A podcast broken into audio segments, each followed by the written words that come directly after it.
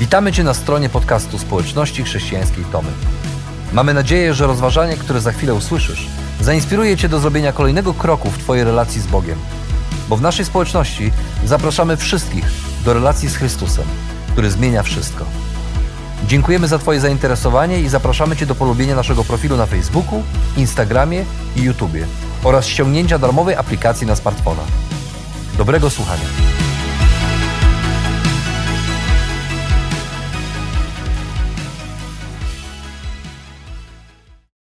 Chwili takiej jak ta trudno jest myśleć o, o czymkolwiek innym, jak tylko o tym, co dzieje się tam e, za wschodnią granicą, tak blisko nas. W chwili takiej jak ta towarzyszą nam różne myśli. Jesteśmy smutni, e, boimy się. Jest nam najzwyczajniej źle, nie dlatego, że tracimy nadzieję, czy, czy nie mamy wiary, ale dlatego, że towarzyszą tak zwykłe ludzkie uczucia, jak niepewność, smutek, ból. Tacy jesteśmy jako ludzie. Po prostu czujemy i współczujemy i odczuwamy też to, co czują nasi, nasi sąsiedzi, nasi bliscy, nasi przyjaciele. A prawda jest taka, że to bardzo ludzkie lubić i akceptować tylko te poglądy, do których mamy dobre nastawienie, które nam pasują, bo są głoszone przez ludzi, których cenimy i lubimy. To bardzo ludzkie. I na odwrót, czasem, czasem nie możemy czegoś zrozumieć albo odrzucamy coś oczywistego, coś, co jest prawdą, ponieważ jesteśmy negatywnie nastawieni do osoby, która dane poglądy wygłasza. A czasem z tego powodu dochodzi do podziałów i kłótni. I do podziałów doszło również w chrześcijańskiej wspólnocie w Koryncie, do której apostoł Paweł napisał list, do którego od ubiegłej niedzieli sięgamy. Apostoł Paweł, ten wielki mąż Boży, zaczyna list od wezwania swoich przyjaciół do jedności. A czytając pierwsze wersety listu do Koryntian, dowiadujemy się, że chrześcijanie w Koryncie podzielili się na pewne frakcje, które występowały pod szyldami znanych kaznodziejów. Jedni uważali się za zwolenników Pawła, inni Apollosa, a jeszcze inni Piotra, Kefasa. Możemy wyobrazić sobie, że gdyby to działo się w naszej wspólnocie, co jest tak naprawdę niemożliwe, ale Możemy sobie w to wyobrazić. E, pojawiłyby, się, pojawiliby się zwolennicy Rafała, Adama, Szymona i spieraliby się o to, kto z nich jest lepszym mówcą i czyja teologia jest bardziej właściwa. A najwyraźniej jednym z powodów, dla których te podziały następowały, była, była pewna elokwencja tych nauczycieli. A w tej dziedzinie wygląda na to, że Paweł apostoł e, nie przodował, chociaż był bardzo wykształconym człowiekiem na ówczesne czasy. Jak sam pisał, e, nieco dalej, e, nie głosił tajemnic Boga w słowach wzniosłych lub uczonych, ale, ale w prosty sposób. A krótko mówiąc, problemem były podziały wśród chrześcijan, które wynikały z niewłaściwych powodów Koryntianie przestali skupiać się na prawdzie, na tym, co najważniejsze, a zaczęli się skupiać na atrakcyjnym opakowaniu, na atrakcyjnej formie. I aby naprawić, i aby naprowadzić chrześcijan w Koryncie na właściwą drogę, Paweł w tej części swojego listu, który będziemy za chwilę czytać, próbuje wyjaśnić samo sedno Ewangelii o co tak naprawdę w tej Ewangelii chodzi. I czytamy w pierwszym liście Koryntian, w pierwszym rozdziale, od 18 wersetu takie oto słowa. Dla tych, którzy idą na potępienie, wiara w śmierć Jezusa na krzyżu jest głupotą. Ale dla nas, przyjmujących zbawienie, krzyż jest przejawem mocy samego Boga Czytamy o tym w piśmie. Zniszczę mądrość mędrców i odrzucę ludzką błyskotliwość. Gdzie są ci wszyscy mędrcy, uczeni i wybitni znawcy spraw tego świata? Czy Bóg nie udowodnił, że cała ta wielka mądrość jest zwykłą głupotą?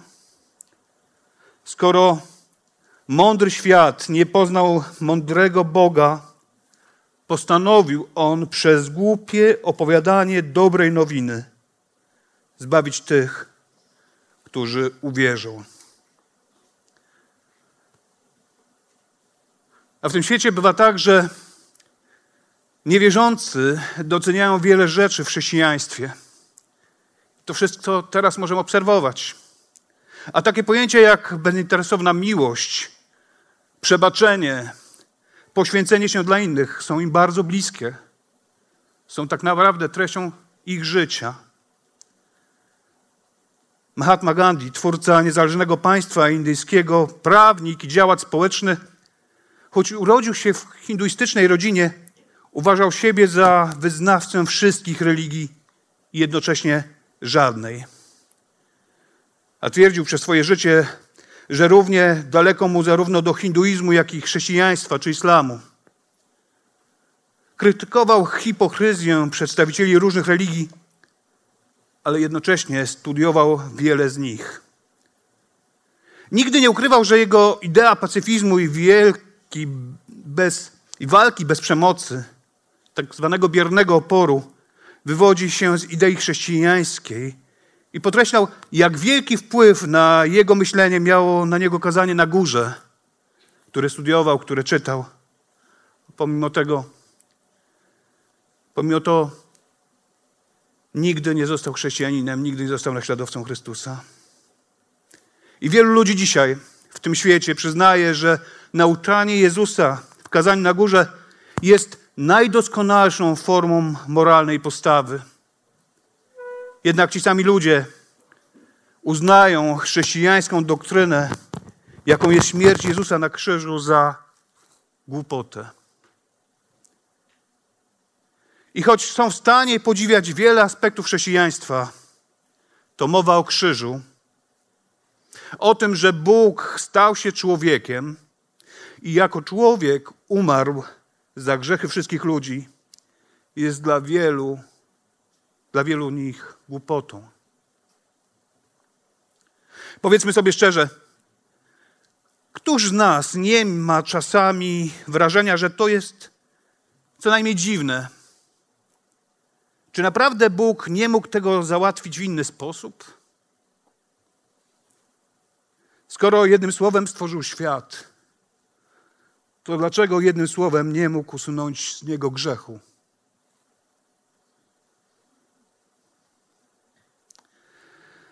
A dla Greków w czasach Pawła sam pomysł, że Bóg, absolut, najwyższy byt, mógł stać się człowiekiem, mógł przybrać fizyczne ciało, było nie do pomyślenia. A wśród Koryntian było mnóstwo wyznawców tej greckiej filozofii.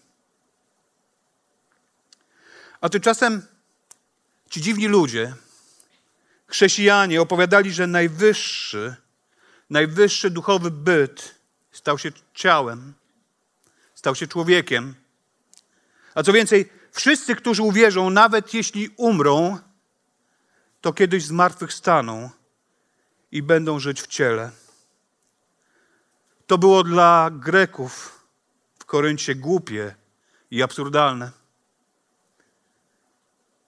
I wygląda na to, że część chrześcijan w Koryncie najwyraźniej także uznało, że proste opowiadanie o krzyżu, o krzyżu Jezusa jest niemądre. I nie spełnia ich oczekiwań, nie spełnia oczekiwań świata, w którym żyją. Oczekiwali więc na coś bardziej wysublimowanego, coś, co lepiej odpowie na ich potrzeby, coś, co będzie mądrze lub bardzo mądrze brzmiało. Tymczasem według Pawła sytuacja wygląda zupełnie odwrotnie. Mowa o krzyżu jest mocą i mądrością, a wszystkie inne ludzkie pomysły na zbawienie nawet te najbardziej wysublimowane, są niemądre i głupie.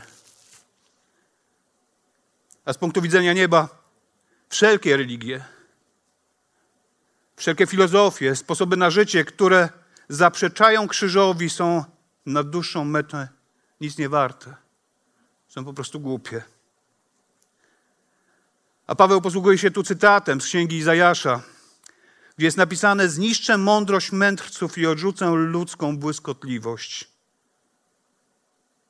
A w pierwotnym kontekście słowo proroka skierowane było do Żydów, którzy myśleli, że są w stanie ukryć przed Bogiem swoje niewłaściwe, nieprawe zachowania i, i łamanie Bożego prawa. I zaraz obok nich prorok mówi o karze dla Jerozolimy z powodu grzechów. A słowa mądrość i błyskotliwość w tym kontekście użyte były ironicznie. A w rzeczywistości było to niemądre i całkowicie, całkowicie dziwne, głupie. Bo głupie jest myślenie, że ludzie są w stanie oszukać Boga. A historia pokazuje, że Bóg spełnia swoją zapowiedź i wydaje miasto Jerozolimę na łup, na łup Babilończyków. A więc wszelkie pomysły, jakie możemy sobie wymyśleć na życie bez Boga, są tak naprawdę głupie i pozbawione sensu. I choćby nam wydawały się niezmiernie atrakcyjne, intelektualnie ciekawe i niezwykle mądre, to pozbawione są tak naprawdę sensu, mądrości, są głupie. A mówienie o Jezusie, a mówienie o Jezusie może wydawać się dla wielu głupstwem, ale dla nieidealnych wierzących jest zbawieniem. A to, co napisał Paweł, nie dotyczy wyłącznie tych, którzy sądzą, że mogą sobie wymyśleć lepszy sposób na życie niż ten, który wymyślił Bóg. Bo dalej, w tym pierwszym wersecie, 22 wersetu czytamy: Żydzi żądają znaku z nieba, Grecy szukają mądrości, a my opowiadamy o Chrystusie, który został ukrzyżowany. Dla pierwszych jest to skandal, dla drugich nonsens, ale dla nas, powołanych zarówno spośród Żydów, jak i Greków, jest on Mesjaszem, mocą i mądrością samego Boga. To bowiem, co jest dla Boga głupstwem, gruje nad mądrością człowieka, a to, co jest dla Boga słabością, przewyższa ludzką siłę. A wszystko wskazuje na to, że potrzeba elokwentnych mówców, którzy będą przekazywali atrakcyjną, wysublimowaną naukę, nie była jedynym problemem Koryntian. Bo ich kościół nie składał się wyłącznie z żonnych, filozoficznych mądrości nowinek Greków. Byli w nim także Żydzi, którzy mieli inne oczekiwania, którzy oczekiwali czegoś zupełnie innego. Żydzi w tamtych czasach poszukiwali znaków. Poszukiwali potwierdzenia, że ich ścisłe przestrzeganie prawa wystarczy, żeby dostąpić zbawienia. A właściwie już Jezus z tymi oczekiwaniami się zetknął. I zetknęli się też apostołowie i pierwsze wspólnoty chrześcijańskie, jak również ta w Koryncie. Bo również tam oczekiwano cudów, chciano je widzieć, chciano widzieć znaki. I równocześnie dla szukających znaków Żydów nauka o krzyżu jest po prostu skandalem. Bo choć mieli Boże objawienie, tak jak Grecy, nie potrafili zaakceptować, że Bóg stał się człowiekiem podobnym do nas, że żył tutaj na ziemi, że Jezus jest Bogiem. I szczerze mówiąc, pomimo tego, że minęło ponad 2000 lat od tych wydarzeń, od tego, kiedy ten list został napisany, i tak naprawdę wszystko się zmieniło, to w niektórych sprawach nic się nie zmieniło. Wśród chrześcijan nadal są ci, którzy szukają nowej, wysublimowanej nauki, czegoś nowego, czegoś bardziej atrakcyjnego, czegoś, co brzmi bardzo błyskotliwie, co zaspokoi ich potrzeby. Nadal są wśród chrześcijan ci, którzy ponad wszystko poszukują znaków i cudów, bo gdy zobaczą, gdy doświadczą, to będą bardziej wierzyć. Tymczasem Paweł podkreśla: My głosimy Chrystusa ukrzyżowanego. I to nie znaczy, że nie należy czytać nic poza Biblią. To nie znaczy, że trzeba być skrajnie nieufnym wobec niezwykłych, ponadnaturalnych przejawów działania Boga. To jedynie znaczy, że podstawą chrześcijańskiego życia, podstawą chrześcijańskiej wiary nie może być nic innego, jak tylko nauka o krzyżu, o Jezusie, który umarł za nasze grzechy i trzeciego dnia zmartwychwstał. A jeśli więc oczekujesz w Kościele tych wszystkich rzeczy, tych cudów ponadnaturalnych, czy tej błyskotliwej nauki, to wybacz, ale błądzisz. Bo Kościół może ci zaoferować to, co wydaje się z pozoru głupstwem. Bo Kościół, ciało Chrystusa, jest w stanie zaoferować ci naukę o krzyżu. O tym, że Jezus zmarł za nas, za nasze grzechy,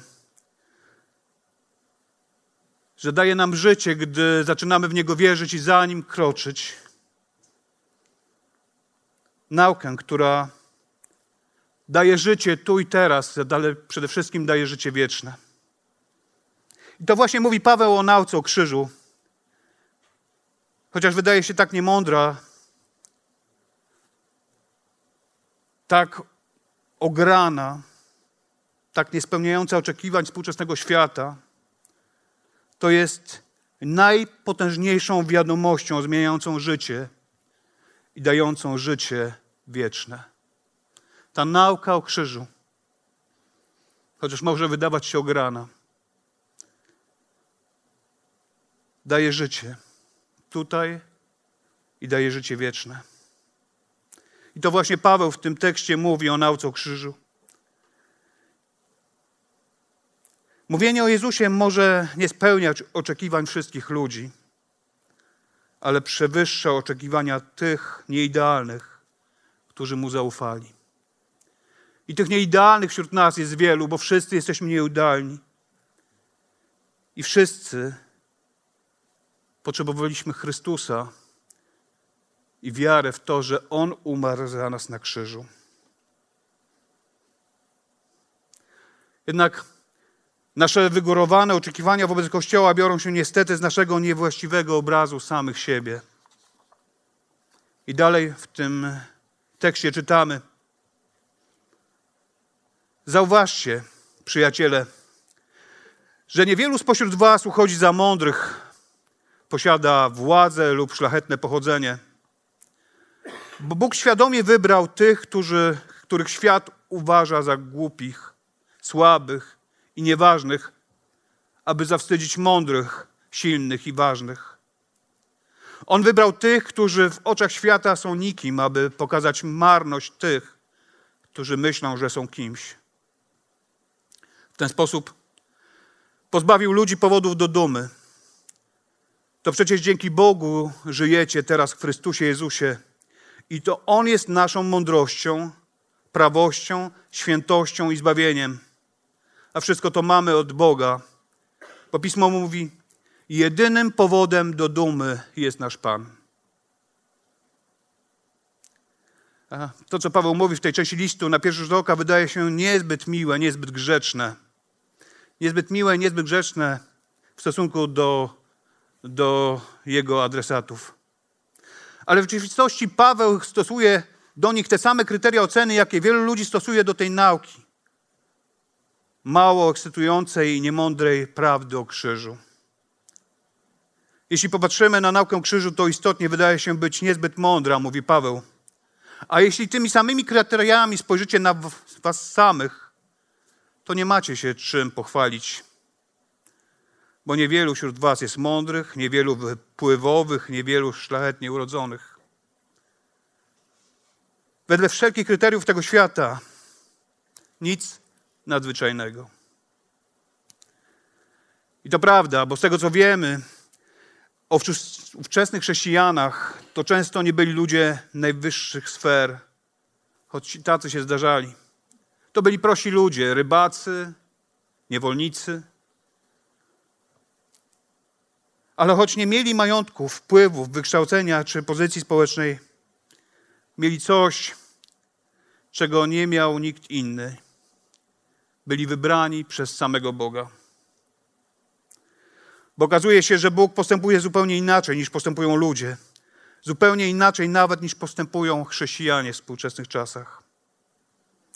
A to, co robią niekiedy chrześcijanie, to szukanie ludzi znanych, celebrytów, sportowców, polityków, którzy są chrześcijanami, aby swoją popularnością zdobywali dla Kościoła ludzi. W chrześcijańskich czasopismach, na stronach internetowych, kanałach, na YouTubie zamieszczamy wywiady, w których przyznają się do Chrystusa, a my mamy nadzieję, że w ten sposób pociągną ze sobą innych. I wierzę, że cieszymy się z każdej takiej znanej osoby, która deklaruje swoje przywiązanie do Boga.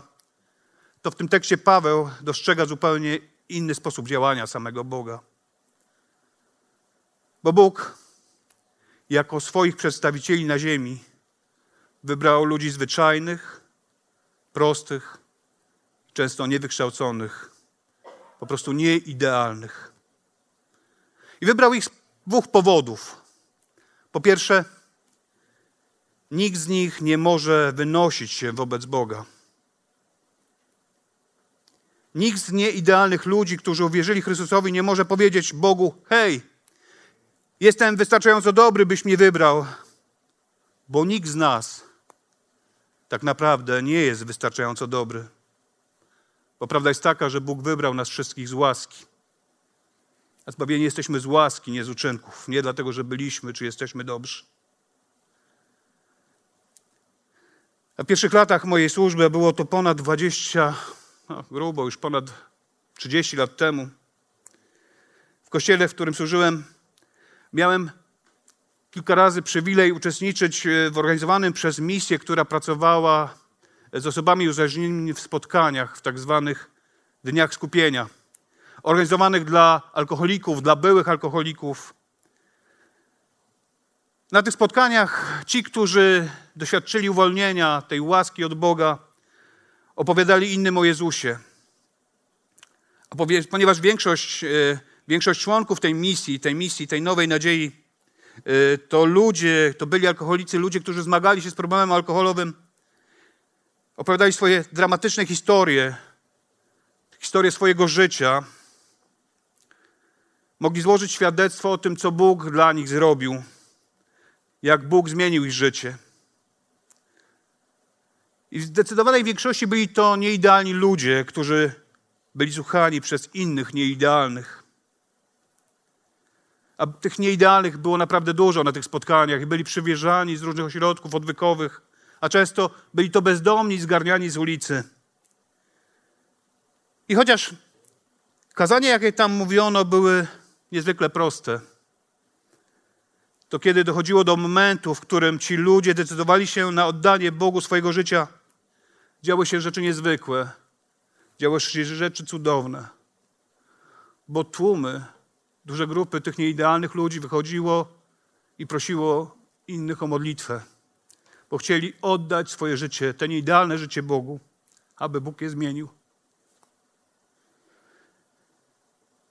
I myślę, że takich scen chcielibyśmy widzieć wszyscy więcej. I myślę, że wtedy widziałem te sceny, dlatego że ci ludzie, którzy tam byli na tych spotkaniach, doskonale wiedzieli, zdawali sobie sprawę z tego, że są nieidealni i że żyją daleko od Boga. I że w swoim życiu próbowali już różnych sposobów, aby się zmienić, poprawić, ale im się nie udawało. I w Bogu, w tym Bogu, który umarł za nich na grzechy, widzieli szansę na poprawę swojego życia. Wiedzieli, że tylko Bóg może to zrobić. A nikt z tych ludzi nie mógł powiedzieć Bogu: Zobacz, jak jestem dobry. Dam radę sam bo każdy z tych ludzi próbował tego już dziesiątki razy i to nie działało. A więc wierzę, że wszyscy, wszyscy potrzebujemy spojrzeć na siebie z takiej właściwej perspektywy i dobrze ocenić swoje życie. Po drugie, on wybrał tych, którzy w oczach świata są nikim, aby pokazać marność tych, którzy myślą, że są kimś. I niesamowite jest to, że Paweł przewidział tymi słowami przyszłość. Choć dla Greków chrześcijanie byli głupcami, a dla Żydów zaś zgorszeniem, to ci właśnie prości, niewykształceni, bez pozycji społecznej i nieszlachetnie urodzeni zmieniali świat. Wydawali się, że nic nie znaczą, a uparcie robili to, do czego Bóg ich powołał. Opiekowali się słabymi, zabierali porzucone dzieci, oddawali życie za siebie nawzajem. A nawet jeśli często byli niedoskonali, nieidealni, to zmienili świat, ten świat tak bardzo zmienili, że kilka stuleci później to cesarstwo, które ich prześladowało, stało się cesarstwem chrześcijańskim. A więc mówiący o Jezusie mogą nie robić wrażenia, a dla ich Boga wybór jest prosty, bo wybrał ich, by stali się Jego przedstawicielami na ziemi. A prawdziwą wartość ma nie to, co ludzie uznają za ważne, ale to, co mówi nam Bóg. I nie ten jest ważny, którego doceniają ludzie, ale ten jest ważny, kto docenił miłość Boga. Prawdziwą wartość ma nie to, co ludzie uważają za ważne, ale to, co mówi nam Bóg. I nie ten jest ważny, którego doceniają ludzie, ale ten jest ważny, kto docenił miłość Boga i ją przyjął. I tak naprawdę, powtórzę to, wszyscy jesteśmy nieidealni. I wszyscy jesteśmy splamnieni grzechem. My, Polacy, Ukraińcy, Rosjanie, wszyscy jesteśmy z natury źli, z natury źli i skłonni do grzechu. A Chrystus w nas, jeżeli zaczynamy Go naśladować i za Nim iść, pomniejsza chęć czynienia złego w życiu i stajemy się do Niego podobni. Jesteśmy w procesie zmiany, które trwa, bo ten, który rozpoczął w nas dobre dzieło, będzie je kontynuował do swojego przyjścia. I dobrze zdawać sobie z tego sprawę, że wszyscy jesteśmy nieidealni. I wszyscy jesteśmy splamieni przez grzech. A dzięki temu, co Chrystus zrobił dla nas, możemy żyć. Możemy żyć nadzieją na życie wieczne, na życie, jeżeli się skończy tutaj, to będziemy żyć wiecznie z Bogiem po tamtej stronie wieczności. A więc moje pytanie brzmi dzisiaj: czy w Twoim życiu tak naprawdę uwierzyłeś w tą prostą naukę o krzyżu? Czy uwierzyłeś w tego, który umarł na krzyżu, oddał swoje życie za ciebie, za mnie? Przelał swoją krew za twoje i nasze grzechy, abyśmy mogli żyć. A jeżeli nie podjąłeś takiej decyzji, nigdy za nie nie poszedłeś i nigdy nie pokutowałeś swoich grzechów, to moją prośbą do ciebie jest to, abyś nie zwlekał z tą decyzją. Abyś uwierzył tej prostej nauce o krzyżu, abyś uwierzył w Chrystusa, który oddał swoje życie, umarł za ciebie i za mnie, a trzeciego dnia zmartwychwstał. Zrób to, nie zwlekaj, bo wtedy zaczniesz żyć prawdziwym życiem. I twoje życie wtedy nabierze sensu i prawdziwych kolorów i barw i będziesz mógł być błogosławieństwem dla tych, którzy jeszcze Chrystusa nie znają. Dla tych, którzy naukę o krzyżu uważają za głupstwo. A więc o to się będę modlił teraz i zachęcam, jeżeli, jeżeli chciałbyś dzisiaj oddać swoje życie Chrystusowi, to jest to dobry moment.